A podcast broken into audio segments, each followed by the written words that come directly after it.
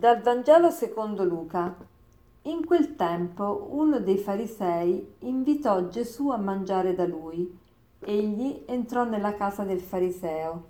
Ed ecco una donna, una peccatrice, saputo che si trovava nella casa del fariseo, portò un vaso di profumo e piangendo cominciò a bagnare di lacrime i piedi di Gesù, con i suoi capelli li asciugava li baciava e li cospargeva di profumo. Vedendo questo, il fariseo che l'aveva invitato disse tra sé, se costui fosse un profeta, saprebbe chi è e di quale genere la donna che lo tocca. È una peccatrice. Gesù allora gli disse, Simone, ho da dirti qualcosa. Ed egli rispose, di pure, maestro. Un creditore aveva due debitori. Uno gli doveva 500 denari, l'altro 50. Non avendo essi di che restituire, condonò il debito a tutti e due. Chi di loro lo amerà di più? Suppongo sia colui al quale ha condonato di più. Gli disse Gesù, hai giudicato bene. E volgendosi verso la donna disse a Simone, vedi questa donna? Sono entrata in casa tua e tu non mi hai dato l'acqua lei invece mi ha bagnato i piedi con le lacrime e li ha asciugati con i capelli. Tu non mi hai dato un bacio. Lei invece da quando sono entrato non ha cessato di baciarmi i piedi.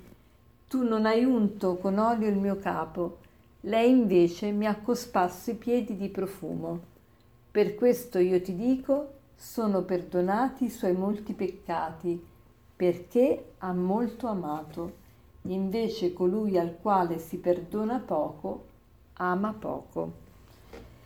Vorrei iniziare questa riflessione da quest'ultima frase. Colui al quale si perdona poco, ama poco. Naturalmente il messaggio non è che per poter amare Gesù bisogna fare tanti peccati, ma il messaggio invece è questo che avere la consapevolezza di aver ricevuto tante grazie ci rende eh, più capaci di amare. E perché questo? Perché la virtù della gratitudine, cioè la virtù che ci fa rendere grazie e ci fa eh, vedere tutto come un dono, eh, naturalmente ci porta ad aprirci all'altro e ad aprirci al suo amore in maniera molto più diretta e in maniera molto più efficace di qualunque altra cosa.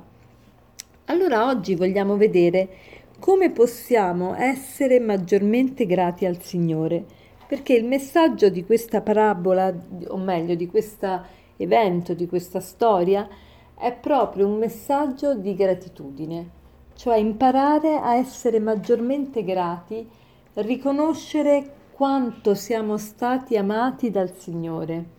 E come si fa per riconoscere, come si fa per aumentare in noi la, lo spirito, l'atteggiamento di gratitudine?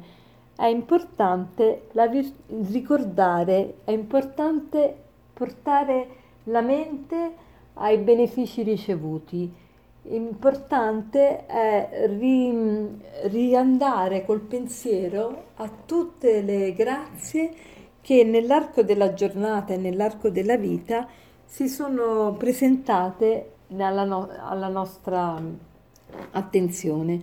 Allora, oggi vogliamo essere più grati, oggi cioè vogliamo considerare meglio i doni del Signore. E perché questo? Sia per essere eh, sia perché è giusto che sia così, sia perché questo porta nel cuore nostro profonda gioia.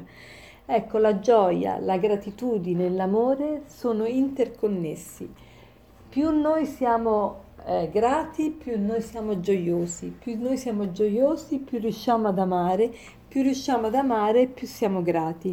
È tutto un circolo virtuoso. Allora, riconsideriamo oggi le grazie che abbiamo ricevuto, facciamone memoria, non diamo per scontato. Ecco, ieri parlavamo del fatto che spesso ci lamentiamo, è tutto un borbottio, tutta una lamentela. E perché questo? Perché appunto dimentichiamo tante grazie, tanti doni che quotidianamente riceviamo. Allora fare memoria di questi doni ci porta a valorizzarli meglio e ci porta ad essere grati. E ehm, quindi eh, oggi Gesù vuole da noi questa gratitudine e ehm, per concludere la maggior parte degli esseri umani hanno una capacità quasi infinita di prendere le cose per scontate. Una persona grata è grata in ogni circostanza. Un'anima che si lamenta, si lamenta anche se vive in paradiso. Buona giornata.